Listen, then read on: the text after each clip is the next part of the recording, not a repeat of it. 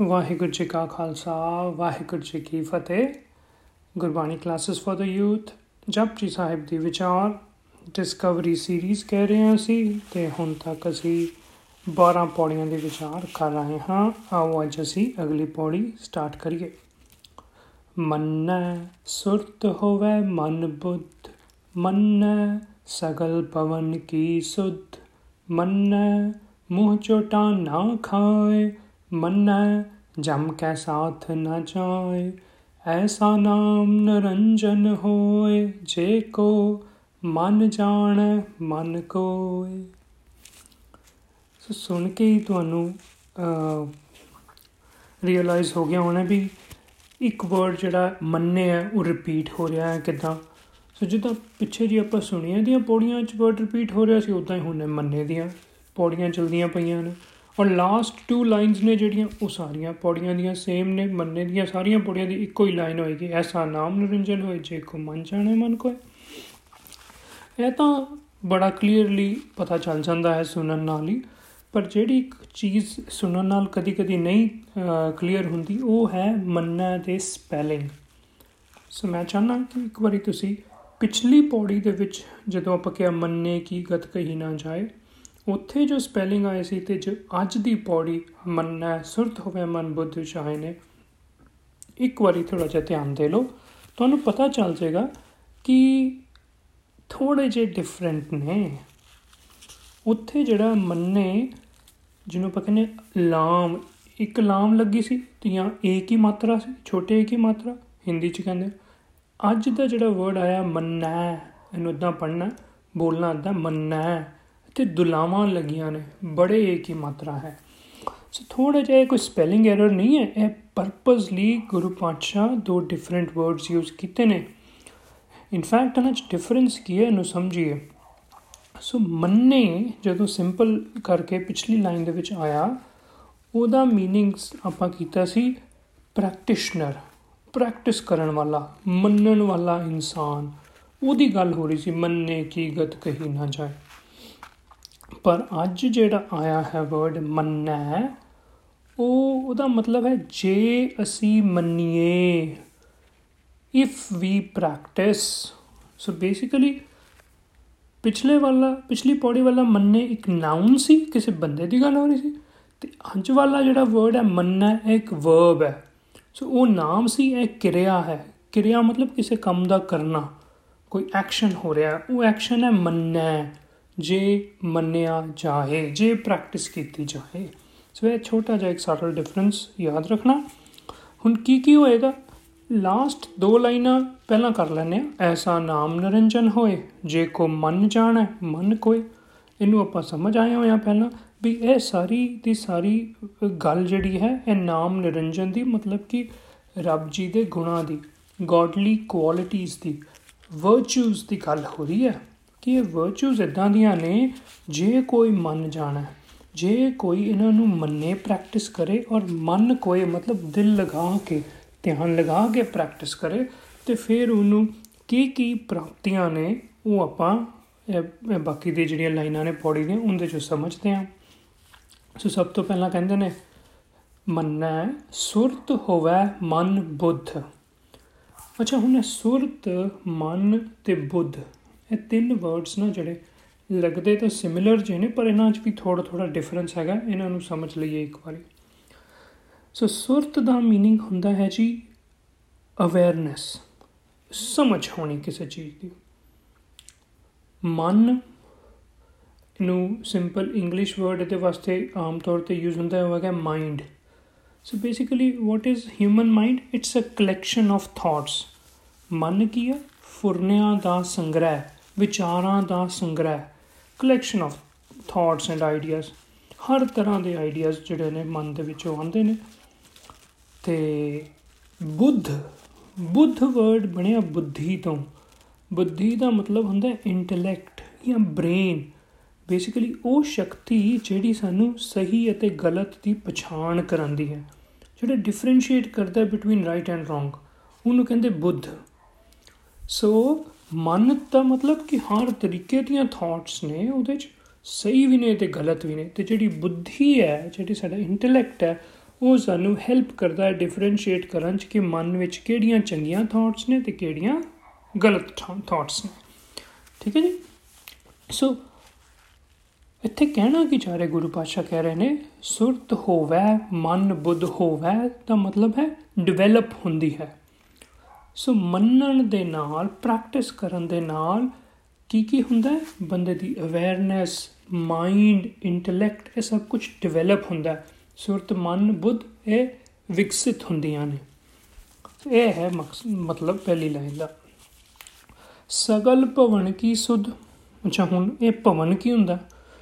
ਆਮ ਤੌਰ ਤੇ ਖਿਆਲ ਸੀ ਕਿ ਦੁਨੀਆ ਜਿਹੜੀ ਹੈ ਨਾ, ਇਹ ਤਿੰਨ ਭਵਨਾਂ ਦੇ ਵਿੱਚ ਡਿਵਾਈਡ ਹੋਈ ਹੈ। ਨੂੰ ਤ੍ਰਿਭਵਨ ਵੀ ਕਹਿੰਦੇ ਸੀ ਤ੍ਰਿਲੋਕ ਵੀ ਕਹਿੰਦੇ ਸੀ। ਸੋ ਬੇਸਿਕਲੀ ਇਹ ਤਿੰਨ ਲੋਕ ਕਿਹੜੇ ਸੀ? ਮਾਤ ਲੋਕ, ਜਿੱਥੇ ਆਪਾਂ ਧਰਤੀ, ਆਕਾਸ਼ ਲੋਕ, ਜਿਹੜਾ ਮਤਲਬ ਉੱਪਰ ਸਪੇਸ ਅ ਜਾਂ ਅਸਮਾਨ ਤੇ ਥੱਲੇ, ਧਰਤੀ ਤੋਂ ਥੱਲੇ ਪਾਤਾਲ ਲੋਕ। ਸੋ ਇਹ ਤਿੰਨ ਲੋਕ ਹੈ ਤ੍ਰਿਭਵਨ, ਜਦੋਂ ਆਪਾਂ ਕਹਿੰਦੇ ਸਗਲ ਭਵਨ, ਇਹਦਾ ਮਤਲਬ ਸਾਰੀ ਦੁਨੀਆ ਇਦਾਂ ਸਿੰਪਲੀ ਲਾ ਲਓ। ਸਗਲ ਭਵਨ ਕੀ? ਸੁਧ। ਸੁਧ ਦਾ ਮਤਲਬ ਹੁੰਦਾ ਖਬਰ ਹੋਣੀ ਅੰਡਰਸਟੈਂਡਿੰਗ ਹੋਣੀ ਜਿਹਦਾ ਬੁੱਧ ਦੇ ਨਾਲ ਵਰਡ ਸੁਧ ਆਂਦਾ ਸੁਧ ਬੁੱਧ। ਸੋ ਸਗਲ ਭਵਨ ਕੀ ਸੁਧ ਦਾ ਮਤਲਬ ਕਿ ਸਾਰੀ ਦੁਨੀਆ ਦੀ ਅੰਡਰਸਟੈਂਡਿੰਗ ਹੋ ਜਾਂਦੀ ਹੈ ਸਾਰੀ ਦੁਨੀਆ ਦੀ ਅੰਡਰਸਟੈਂਡਿੰਗ ਮਤਲਬ ਕਿ ਦੁਨੀਆ 'ਚ ਤਾਂ ਬੜੀਆਂ ਚੀਜ਼ਾਂ ਨੇ, ਪਰ ਇੱਥੇ ਜਿਸ ਵੀ ਕੰਟੈਕਸਟ ਦੇ ਵਿੱਚ ਆਪਾਂ ਮਿਹਨਤ ਕਰਦੇ ਹਾਂ ਇੰਪਲੀਮੈਂਟ ਕਰਦੇ ਹਾਂ ਕਿਸੇ ਚੀਜ਼ ਨੂੰ ਮੰਨਣਾ ਚਲਦੇ ਹਾਂ ਉਹਦੇ ਰੈਲੇਵੈਂਟ ਉਸ ਫੀਲਡ ਦੀ ਸਾਰੀ ਸਮਝ ਆ ਜਾਂਦੀ ਹੈ। ਐਦਾਂ ਗੁਰੂ ਪਾਤਸ਼ਾਹ ਕਹਿਣਾ ਚਾਹ ਰਹੇ। ਹੁਣ ਜਦੋਂ ਮੰਨ ਲਓ ਕੋਈ ਤੁਸੀਂ ਨਵਾਂ ਬਿਜ਼ਨਸ ਸ਼ੁਰੂ ਕਰਨਾ, ਤੇ ਆਪਾਂ ਕਹਿੰਦੇ ਵੀ ਜੇ ਤੂੰ ਬਿਜ਼ਨਸ ਦੇ ਵਿੱਚ ਪੈ ਗਿਆ ਨਾ ਇੱਕ ਵਾਰੀ, ਵੀ ਤੂੰ ਸ਼ੁਰੂ ਕਰ, ਤੈਨੂੰ ਸਾਰੀ ਸਮਝ ਆ ਜਾਣੀ tips and tricks of the trade business ਕਿਵੇਂ। ਸਗਲ ਉਹ ਰੈਲੇਵੈਂਟ ਉਸ ਬਿਜ਼ਨਸ ਦੀ, ਜੇ ਕੋਈ ਕੱਪੜੇ ਦਾ ਕੰਮ ਕਰ ਰਿਹਾ, ਤੇ ਉਹਨੂੰ ਕੱਪੜੇ ਦੇ ਬਿਜ਼ਨਸ ਦੀ ਸਮਝ ਆ ਜਾਂਦੀ। ਕਿੱਥੋਂ ਖਰੀਦਣਾ, ਕਿੱਥੋਂ ਵੇਚਣਾ, ਕਿੱਦਾਂ ਵੇਚਣਾ। ਜੇ ਕੋਈ ਕੋਈ ਹੌਬੀ ਹੈ ਕਿਸੇ ਦੀ, ਕੋਈ ਮਤਲਬ ਕਰੋ ਜਦਾਂ ਕੋਈ ਕਰਾਫਟਸ ਦਾ ਕੰਮ ਕਰਦਾ ਤੇ ਉਹਨੇ ਆਪਣਾ ਬਿਜ਼ਨਸ ਸ਼ੁਰੂ ਕਰਨਾ, ਉਹ ਉਸ ਤਰੀਕੇ ਬਿਜ਼ਨਸ ਦੇ ਵਿੱਚ ਜਿੱਦਾਂ ਪਏਗਾ, ਉਹਨੂੰ ਉਦਾਂ ਦੀ ਸਮਝ ਆਣੀ ਸ਼ੁਰੂ ਹੋ ਜਾਏਗੀ, ਉਹਦੀ ਰੈਲੇਵੈਂਟ ਮੰਨਣਾ ਹੈ, ਮੂੰਹ ਚੋਟਾ ਨਾ ਖਾਏ। ਮੂੰਹ ਚੋਟਾ, ਮੂੰਹ ਉੱਪਰ ਚੋਟ ਮਤਲਬ ਸੱਟ ਲੱਗਣੀ, ਨਾ ਖਾਏ, ਨਹੀਂ ਲੱਗਦੀ। ਇਸ ਇਹ ਐਸੈਂਸ਼ੀਅਲੀ ਨੂੰ ਉਦਾਂ ਕਹਿ ਸਕਦੇ ਹਾਂ ਵੀ ਮਿਸਟੇਕਸ ਨਹੀਂ ਹੁੰਦੀਆਂ, ਗਲਤੀਆਂ ਨਹੀਂ ਹੁੰਦੀਆਂ। ਸੋ ਜੇ ਗਲਤੀਆਂ ਤੋਂ ਬਚਣਾ ਹੈ ਤੇ ਫਿਰ ਅਸੀਂ ਕੀ ਕਰੀਏ? ਮੰਨਣਾ ਮਤਲਬ ਕਿ ਪ੍ਰੈਕਟਿਸ ਕਰੀਏ। ਹੁਣ ਦੇਖੋ ਛੋਟੇ ਬੱਚੇ, ਜਦੋਂ ਅਸੀਂ ਸਾਰੇ ਛੋਟੇ ਜਾਂ ਹੁਣ ਵੀ ਤੁਸੀਂ ਦੇਖ ਸਕਦੇ ਹੋ, ਉਹਨਾਂ ਨੂੰ ਕੋਈ ਡਰਾਇੰਗ ਦਿੱਤੀ ਜਾਏ ਜਾਂ ਕਰਸਿਵ ਹੈਂਡਰਾਈਟਿੰਗ ਜਦੋਂ ਸਿਖਾਉਂਦੇ ਸੀ ਨਾ, ਉਦੋਂ ਉਹਨਾਂ ਨੂੰ ਕਹਿੰਦੇ ਸੀ ਬਿਲਕੁਲ ਇਸ ਤਰੀਕੇ ਹੈਂਡਰਾਈਟਿੰਗ ਕਰਨੀ ਹੈ ਜਾਂ ਇਸ ਤਰੀਕੇ ਡਰਾਇੰਗ ਕਰਨੀ ਹੈ। ਤੇ ਬੱਚਿਆਂ ਨੂੰ ਕਦੀ ਕਲਰਿੰਗਸ ਕਲਰ ਬਾਹਰ ਚ ਹੋ ਜਾਂਦੇ ਨੇ ਲਾਈਨ ਤੋਂ ਅੱਛੇ ਨਹੀਂ ਹੁੰਦੇ ਰਾਈਟਿੰਗ ਖਰਾਬ ਹੋ ਜਾਂਦੀ ਹੈ। ਤੇ ਟੀਚਰ ਉਹਨਾਂ ਨੂੰ ਕੀ ਕਹਿੰਦੇ ਸੀ? ਜਾਂ ਆਪਾਂ ਨੂੰ ਕੀ ਕਿਹਾ ਸੀ ਟੀਚਰ ਨੂੰ? ਪ੍ਰੈਕਟਿਸ ਕਰੋ। ਹੋਰ ਪ੍ਰੈਕਟਿਸ ਕਰੋ। Because practice makes a man perfect ਸਾਡੇ ਚ ਇੰਪਰਫੈਕਸ਼ਨਸ ਘਟਦੀਆਂ ਜਾਂਦੀਆਂ ਨੇ। ਇਹ ਹੀ ਗੱਲ ਨੂੰ ਗੁਰੂ ਪਾਤਸ਼ਾਹ ਦਾ ਕਹ ਰਹੇ ਮੰਨਣਾ ਮੂੰਹ ਚੋਟਾਂ ਨਾ ਖਾਏ। ਗਲਤੀਆਂ ਨਹੀਂ ਹੋਣਗੀਆਂ, ਜੇ ਪ੍ਰੈਕਟਿਸ ਕਰਾਂਗੇ ਤਾਂ। ਮੰਨਣਾ ਜੰਮ ਕੇ ਸਾਥ ਨਾ ਜਾਏ। ਜੰਮ ਵਰਡ ਜਿਹੜਾ ਹੈ, ਆਮ ਤੌਰ ਤੇ ਇਹ ਯਮਰਾਜ ਵਾਸਤੇ ਆਂਦਾ ਜਿਹਨੂੰ ਕਿ ਆਪਾਂ ਮੈਸੇਂਜਰ ਆਫ ਡੈਥ ਵੀ ਸਮਝਦੇ ਹਾਂ। ਸੋ ਜੰਮ ਕੇ ਸਾਥ ਨਾ ਜਾਏ ਦਾ ਮਤਲਬ ਕਿ ਕੀ ਉਹਦੀ ਡੈਥ ਨਹੀਂ ਹੁੰਦੀ? ਪ੍ਰੈਕਟਿਸ ਕਰਨ ਵਾਲੇ ਦੀ? ਨਹੀਂ ਨਹੀਂ। ਗੁਰੂ ਗ੍ਰੰਥ ਸਾਹਿਬ ਜੀ ਵਿੱਚ ਜਿੱਥੇ ਵੀ ਜ਼ਿਆਦਾਤਰ ਡੈਥ ਦੀ ਗੱਲ ਆਈ ਹੈ, ਆਪਾਂ ਸਮਝ ਆਇਆ ਕਿ ਇਹ ਆਪਣੀ ਫਿਜ਼ੀਕਲ ਜਾਂ ਬਾਡੀਲੀ ਡੈਥ ਦੀ ਗੱਲ ਨਹੀਂ ਹੁੰਦੀ। ਇੱਥੇ ਸਾਡੀ ਜਿਹੜੀ ਇੰਟਰਨਲ ਸਪਿਰਚੁਅਲ ਡੈਥ ਹੈ, ਜਿਹਨੂੰ ਆਪਾਂ ਕਹਿੰਦੇ ਆਤਮਕ ਮੌਤ ਜਾਂ ਮਾਨਸਿਕ ਮੌਤ, ਉਹਦੀ ਗੱਲ ਹੋ ਰਹੀ ਹੈ। ਗੁਰੂ ਪਾਸ਼ਾ ਕਹਿੰਦੇ ਮੰਨਣਾ ਜੇ ਕਿਧਰੇ ਪ੍ਰੈਕਟਿਸ ਕਰੀਏ ਨਾ ਦਿਲ ਲਗਾ ਕੇ, ਤੇ ਬੰਦੇ ਦੀ ਆਤਮਕ ਮੌਤ ਨਹੀਂ ਹੁੰਦੀ। ਮਤਲਬ ਕਿ ਆਤਮਕ ਮੌਤ ਕੀ ਹੁੰਦਾ ਜੀ? ਚਿੰਤਾ ਇਜ਼ ਇਕੁਅਲ ਟੂ ਚਿਤਾ। ਇਹ ਫਾਰਮੂਲਾ ਆਪਾਂ ਸਮਝਿਆ ਹੋਇਆ। ਚਿੰਤਾ, ਜਦੋਂ ਵੀ ਸਾਨੂੰ ਚਿੰਤਾਵਾਂ ਆ ਗਈਆਂ ਵਰੀਜ਼ ਆ ਗਈਆਂ ਟਰਬਲਸ ਆ ਗਈਆਂ ਸਟ्रेस ਹੋ ਗਿਆ ਉਹ ਸਾਡੀ ਆਤਮਕ ਮੌਤ ਹੈ। ਚਿਤਾ ਮਤਲਬ লাশ ਉਸ ਉਦੋਂ ਅਸੀਂ ਸਮਝੋ ਇੱਕ লাশ ਦੀ ਤਰ੍ਹਾਂ ਮੁਰਦੇ ਹਾਂ। ਸੋ ਕਿੱਦਾਂ ਬਚਿਆ ਜਾ ਸਕਦਾ ਹੈ ਸਟ੍ਰੈਸਸ ਤੋਂ ਟੈਨਸ਼ਨਸ ਤੋਂ? ਜੇ ਅਸੀਂ ਮੰਨਣਾ ਜੇ ਅਸੀਂ ਪ੍ਰੈਕਟਿਸ ਕਰੀਏ। ਐਸਾ ਨਾਮ ਨਿਰੰਜਨ ਹੋਈ ਆਪਾਂ ਸਮਝ ਹੀ ਆਏ ਸੋ ਮੇਨ ਇਸ ਪੌੜੀ ਦੇ ਵਿੱਚੋਂ ਜੋ ਮੈਸੇਜ ਹੋ ਸੀ ਇਹ ਲੈਣਾ ਹੈ ਕਿ ਇੱਕ ਹੁੰਦੀ ਹੈ ਥਿਉਰੀ ਤੇ ਇੱਕ ਹੁੰਦਾ ਹੈ ਪ੍ਰੈਕਟੀਕਲ ਜਦੋਂ ਅਸੀਂ ਸਕੂਲ ਦੇ ਵਿੱਚ ਹੁੰਦੇ ਸੀ ਨਾ ਸੀਨੀਅਰ ਕਲਾਸਿਸ ਦੇ ਵਿੱਚ ਜਾਂ ਕਾਲਜ ਦੇ ਵਿੱਚ, ਤੇ ਆਪਾਂ ਦੇਖਿਆ ਸੀ ਖਾਸ ਕਰ ਜਿਹੜੇ ਸਾਇੰਸ ਰਿਲੇਟਡ ਸਬਜੈਕਟਸ ਹੁੰਦੇ ਨੇ, ਉਹਨਾਂ ਨਾਲ ਥਿਊਰੀ ਤੇ ਪ੍ਰੈਕਟੀਕਲ ਦੋ ਐਸਪੈਕਟਸ ਹੁੰਦੇ। ਥਿਊਰੀ ਕੀ ਹੁੰਦਾ ਸੀ? ਕਿ ਅਸੀਂ ਕਲਾਸ ਦੇ ਵਿੱਚ ਸੁਣਦੇ ਸੀ, ਕੋਈ ਗੱਲ ਟੀਚਰ ਬੋਲਦਾ ਸੀ, ਆਪਾਂ ਸੁਣਦੇ ਸੀ, ਉਹਨੂੰ ਕਹਿੰਦੇ ਸੀ ਥਿਊਰੀ ਕਲਾਸਸ ਤੇ ਫਿਰ ਉਸ ਤੋਂ ਬਾਅਦ ਪ੍ਰੈਕਟੀਕਲ ਕੀ ਸੀ? ਜਦੋਂ ਅਸੀਂ ਹੈਂਡਸ ਔਨ ਐਕਸਪੀਰੀਅੰਸ ਲੈਂਦੇ ਸੀ ਕਿਸੇ ਚੀਜ਼ ਦੇ ਉੱਤੇ। ਹਨਾ ਭਾਵੇਂ ਕੋਈ ਐਕਸਪੈਰੀਮੈਂਟਸ ਕਰਦੇ ਸੀ ਤੇ ਭਾਵੇਂ ਕੋਈ ਹੋਰ ਕੋਈ ਕ੍ਰੀਏਟ ਕਰਦੇ ਸੀ, ਕੋਈ ਮਾਡਲਸ ਡਿਵੈਲਪ ਕਰਦੇ ਸੀ, ਉਹ ਜਿਹੜਾ ਪ੍ਰੈਕਟੀਕਲ ਐਸਪੈਕਟ ਸੀ ਨਾ, ਉਹਨੂੰ ਹੀ ਆਪਾਂ ਮੰਨਣਾ ਕਹਿੰਦੇ ਆ ਥਿਊਰੀ ਨੂੰ ਸੁਣਿਆ ਸਮਝਿਆ ਸੀ? ਤੇ ਮੰਨਣਾ ਹੈਗਾ ਪ੍ਰੈਕਟੀਕਲ ਕਰਨਾ। ਆਪਣੇ ਹੱਥੀਂ ਹੈਂਡਸ ਔਨ ਕਿਸੇ ਚੀਜ਼ ਨੂੰ ਐਕਸਪੀਰੀਅੰਸ ਕਰਨਾ। ਉਹਦੇ ਕੀ ਕੀ ਬੈਨੀਫਿਟਸ ਨੇ, ਉਹ ਗੁਰੂ ਪਾਸ਼ਾ ਨੇ ਸਾਨੂੰ ਅੱਜ ਦੀ ਪੌੜੀ ਦੇ ਵਿੱਚ ਦੱਸੇ ਨੇ। ਕਿ ਜੇ ਅਸੀਂ ਪ੍ਰੈਕਟਿਸ ਕਰਾਂਗੇ, ਆਪਣੇ ਹੱਥੀਂ ਐਕਸਪੀਰੀਅੰਸ ਲਵਾਂਗੇ ਕਿਸੇ ਚੰਗੇ ਗੁਣਾਂ ਦਾ, ਚੰਗੇ ਕੁਆਲਿਟੀਆਂ ਨਾਲ, ਕਿਸੇ ਚੰਗੀ ਸਕਿੱਲਸ ਦਾ, ਕੋਈ ਸਕਿੱਲ ਹੀ ਡਿਵੈਲਪ ਕਰਨੀ ਹੈ ਕੁਕਿੰਗ ਹੀ ਹੈ ਮੰਨ ਲਓ ਇੱਕ। ਸਕਿੱਲ ਡਿਵੈਲਪ ਕਰਨੀ ਹੈ, ਉਹਦੇ ਵਾਸਤੇ ਅਸੀਂ ਕੀ ਕਰੀਏ? ਪ੍ਰੈਕਟਿਸ ਕਰੀਏ।